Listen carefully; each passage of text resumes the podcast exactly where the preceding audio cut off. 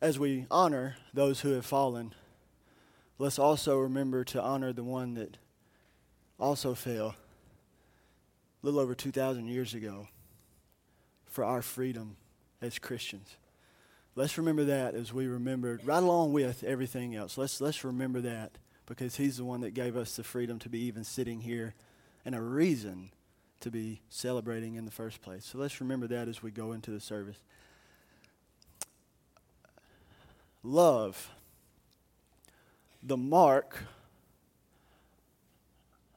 of a disciple. Are we, as God's people, as we, as we enter into this, are we as God's people fans or followers? I wanted to, I wanted to make up and tell this, tell this story and see if we can kind of start this off and convey this in a way that I think everybody will be able to understand. If there was a any particular married person and you happen to know this man that was, was married, they, they happen to be good friends of yours, and this man was seen out on a date during the middle of the week with another woman that was not his wife and say that you saw this and you went up to this man and you're like, wait a minute, brother, I, what, what, is, what is the problem here? Something is not right. Where is your wife? This man looks back and says, Well, I've got a place for her on Fridays. We go out on dates and, and she's. We're, we're good. This, this is not Friday and this is not our date night, but it's, it's okay. It's all right. We've, we've made plans. Now imagine your reaction to that. If it was me, I would be furious. Be like, oh my goodness, this bro- like what? I don't know what I would say per se because you don't. Obviously, you're in public, so that would be a different scenario on how you would handle that. But inside, that wouldn't sit well with you, would it?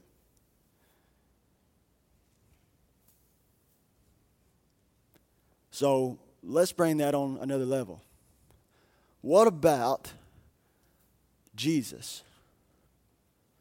Do people know that we are Christians and then somehow with our lives we prove that other things and selfish desires have a more of a place than our Savior?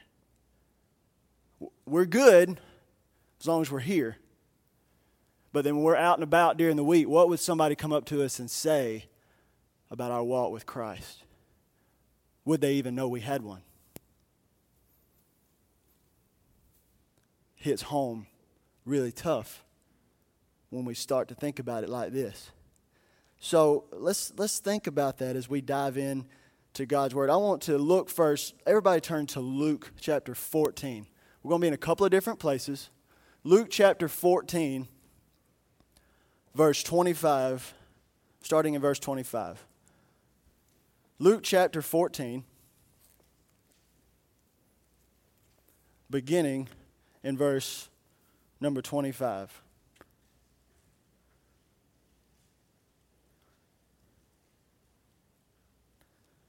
We're going to read verse 25 to 27. Luke 14, 25 to 27 begins like this Now great crowds accompanied him. And he turned aside to them and said, If anyone comes to me and does not hate his own father and mother and wife and children and brothers and sisters, yes, even his own life, he cannot be my disciple. Who does, whoever does not bear his cross and come after me cannot be my disciple. There's a lot of crowds following Jesus on this particular day, as it was a custom. Jesus made quite a racket going around in that day, teaching as he did with such authority. So, normally, when you've seen that, there were somewhat of great crowds trying to seek after Jesus.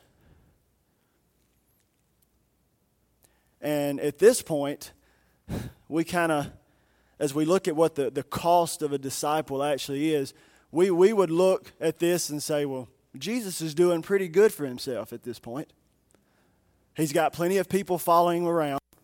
His service, quote unquote, however that looked in that day, whether they were beside a body of water, whether they were sitting on a mountainside, he was pretty well packed out. So packed out that you remember on a couple of occasions he actually fed them because there were so many. And so we would say, oh my goodness, this, he's doing pretty good. The next thing that we may want to see right there is Jesus to turn around and to congratulate those people that were following because they were great crowds. But Jesus took an approach that was very straightforward but very loving nonetheless. He turns around and he chooses to give them this information straight. He wanted them to know what really following him would actually be like.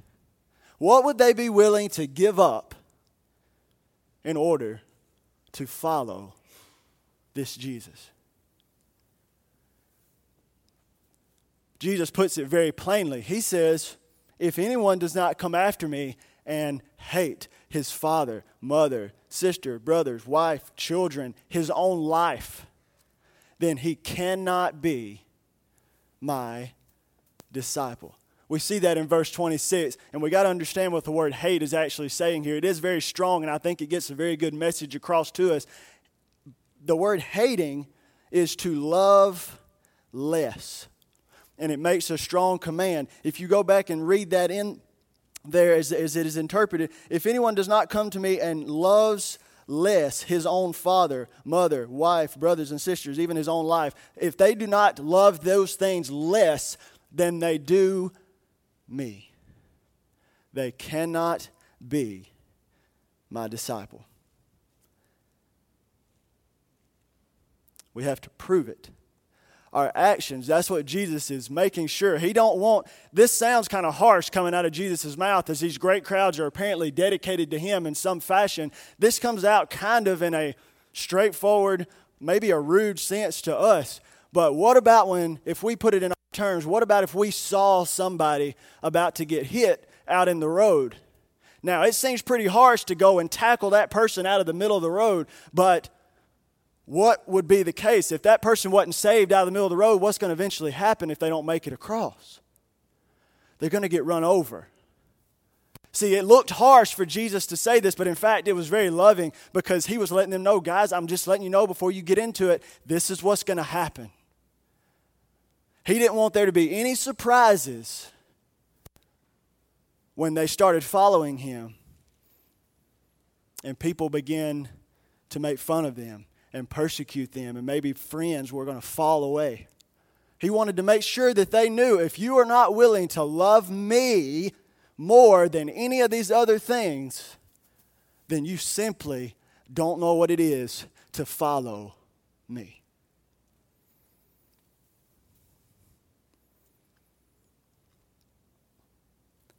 So, for us, what about our actions?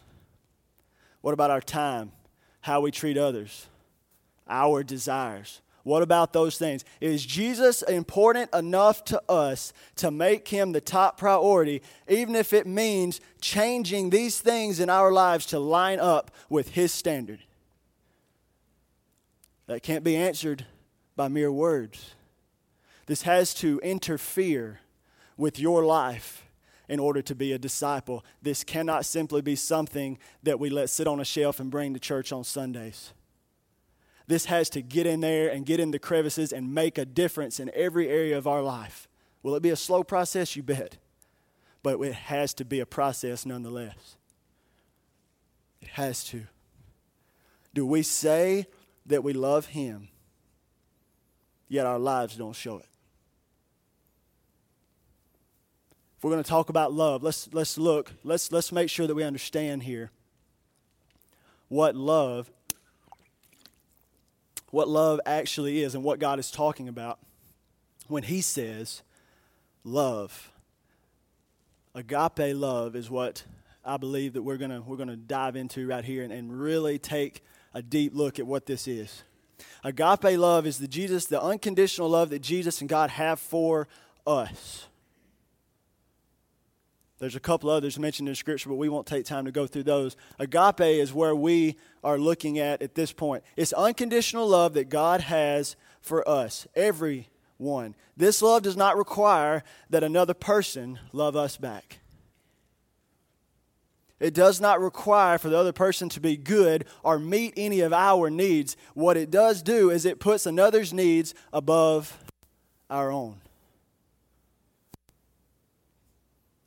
That's the kind of love that our God has for each and every one of us.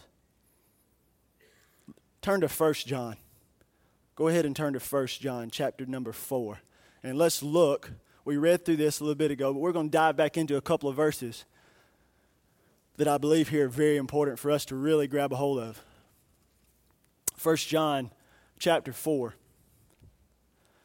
Let's look at how this agape love, that God's love is actually a, actually proved to us. Look at 1 John chapter 4, beginning in verse 9. It says, In this the love of God was made manifest or made known among us, that God sent his only Son into the world that we might live through him. In this is love, not that we have loved God, but that he loved us and sent his Son to be the propitiation or the perfect atoning sacrifice. He completed the wrath of God for us, for our sins. God proved his love by dying, rising again to save us. That's why we're here. That's why we have this hope not as a reward for being good or being attractive. I'm so thankful for that one. Not having something to offer Him, but rather when we were God's enemies. He looked at us in John 3 16 and 17, and it says, For God so loved who? The world. He loves all of us. That's the reason that you and I even had a shot at this thing. We have the hope that's in Christ as Christians because we have called on the name that died on the cross and saved us from our sins when we were his enemies. Not when we were quote unquote lovable or, or easy to be around, but when we were spitting in the face of God, He loved us enough to die to make a way for us to go to heaven and to have a relationship with Him while we're here. That's how much the Savior loves us. He didn't base his love on how he didn't base his love or, or, or, how he treated us on some kind of condition or feeling. That's dangerous. That's a whole other topic in and of itself. His love was a choice that he made for us. A choice. He wanted the best for us knowing that we have nothing, nothing that He doesn't own already that we could give Him in return for this service. He loves you and He loves me enough to do this. Us.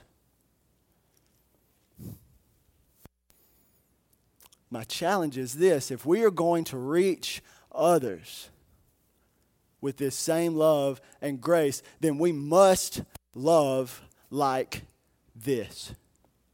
Christians Christ like. If we are going to be Christ like, then we must imitate the love and use the love that God has implanted inside of us as Christians. Whether we're talking about friendships outside of here or relationships with the body of Christ, with brothers and sisters inside of our church, whether we're talking about sharing the gospel with the lost world, if our love is based on feeling alone, it will fail. It'll fail hard.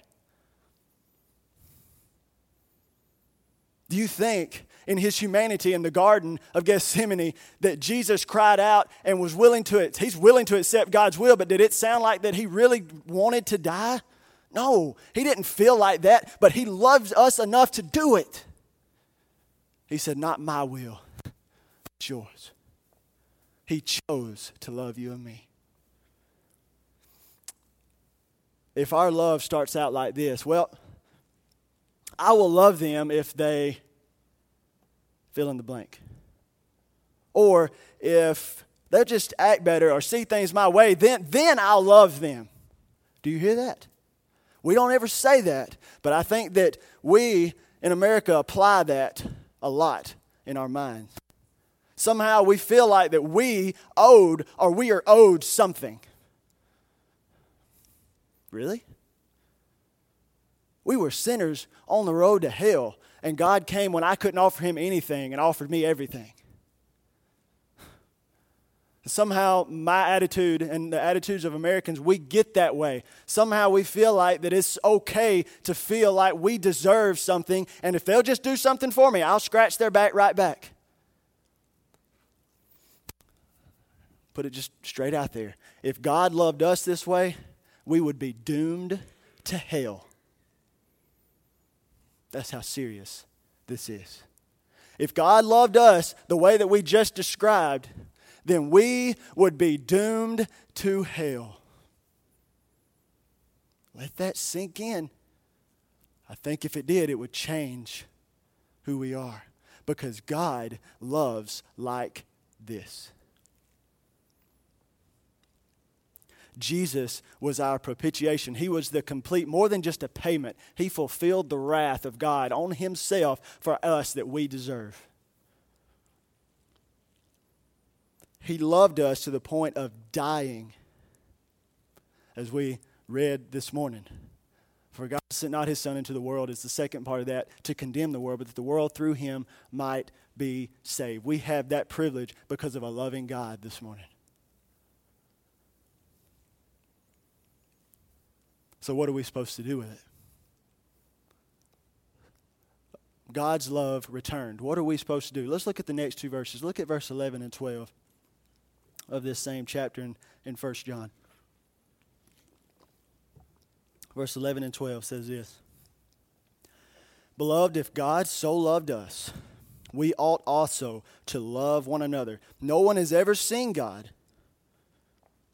but if we love one another, God abides in us, and his love is perfected. You hear that? His love is perfected in us. Since God loves us so much, our duty and privilege now is to return that love to others. Perfected, worked out. He put it in us after He left this world, and He said, I'm going to give you another comforter, and by that Holy Spirit, you are going to be able to love like me. That's what we're called to do. Not to say it, to do it. We've all heard the term on TV, if you watched it enough talk is cheap. You've heard, we've heard this. This is not the first time, I don't think. Talk is cheap. And it couldn't be more true when we're talking about this love that our Savior is about.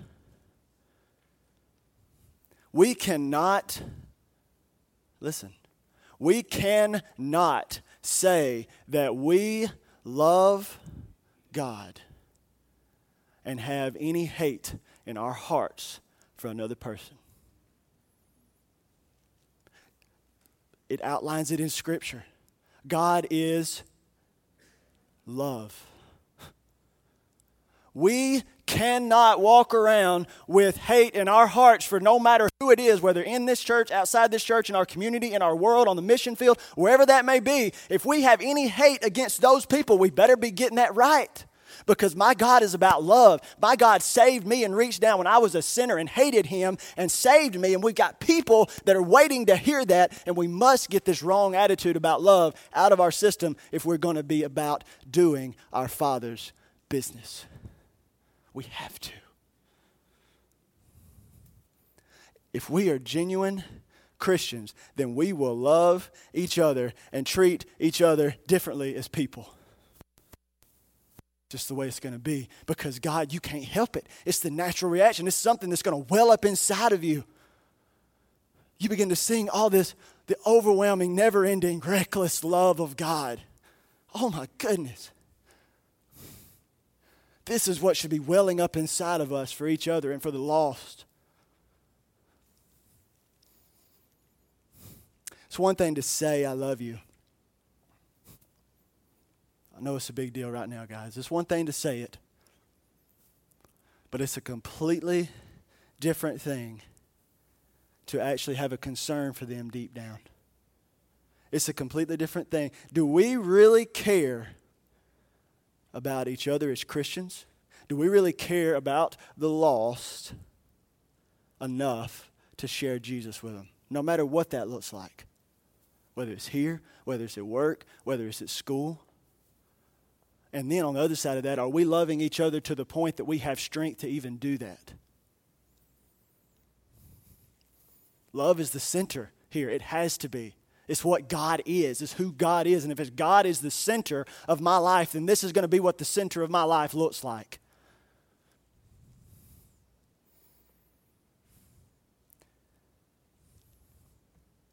Is our love shown in our actions, or does it simply stop with our words? Look at verse 12 one more time. No one has ever seen God. But if we love one another, God abides in us, and his love is perfected in us. When others look at us, and you guys know that even after you're a Christian, sin is still tough, isn't it? Temptations are still there. Satan now doesn't like you all the more. So it's going to be a rough ride. And Jesus promises this as well. But the process still has to be there. We can't use the fact of our imperfection to quit walking toward Jesus. That's wrong. That cannot happen in a Christian's life. We must continually walk toward our Savior. So, in looking like our Savior, as we grow up, in Christ, mature, learn new things, challenge our mind with deeper scriptures. As we do these things, can others see a picture of what God looks like by the, how we love each other and how we love the lost? Can they? Can't answer that again. We're not looking for an answer audibly. I'm, I'm, I'm asking you to think on this. Does the gospel interfere with this part of our life?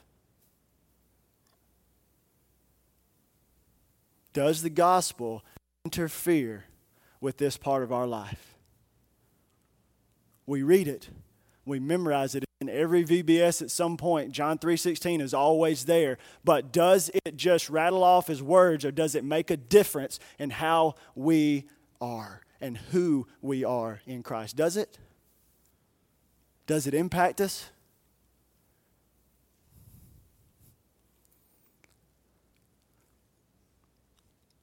whether we are speaking of other Christians are those who are lost, that don't have a respect for Jesus, that may not even have a respect for us. We began the conversation with that, with that phrase that sometimes that people just really don't care to treat us the way that we ought to be treated even when we're dealing with those people, will they be able to look at us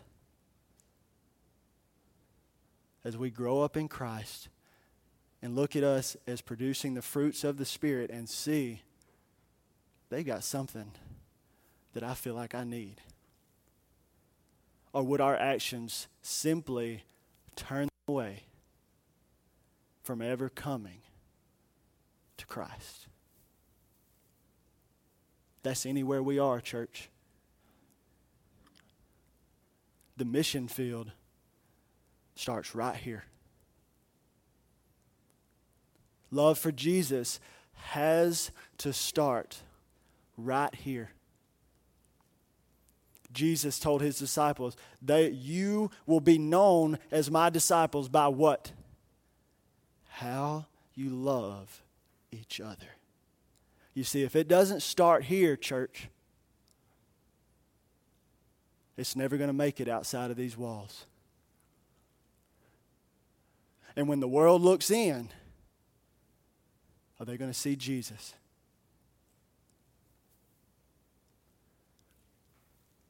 If we are not loving each other here and not modeling this behavior as Christians, then there is no way that we'll be able to show it to a world that needs it. Guys, this hits home with me hard. I've got family that I know if they died, they're going to hell right now. They don't, they don't necessarily like me either. They don't really treat me with respect, but I'm telling you something, my, my heart goes out to them. If we just open our eyes and look around us, guys, there are so many more important things than what we put there.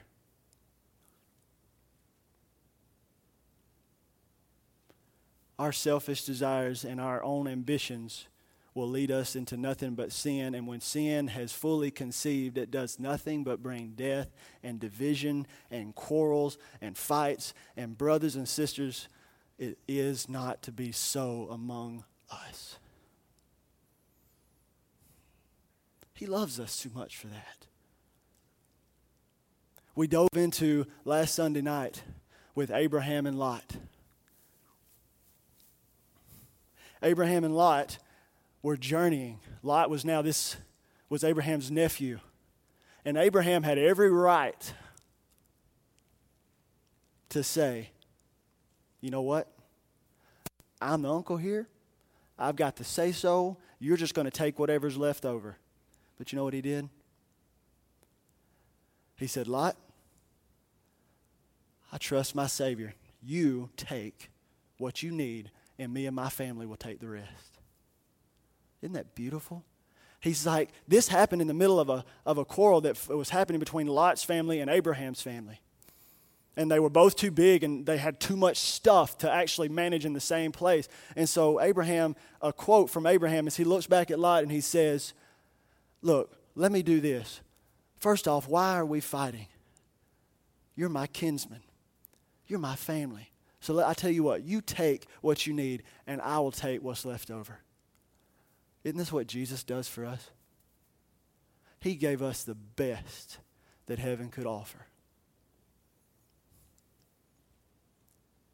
How dare we give others anything less?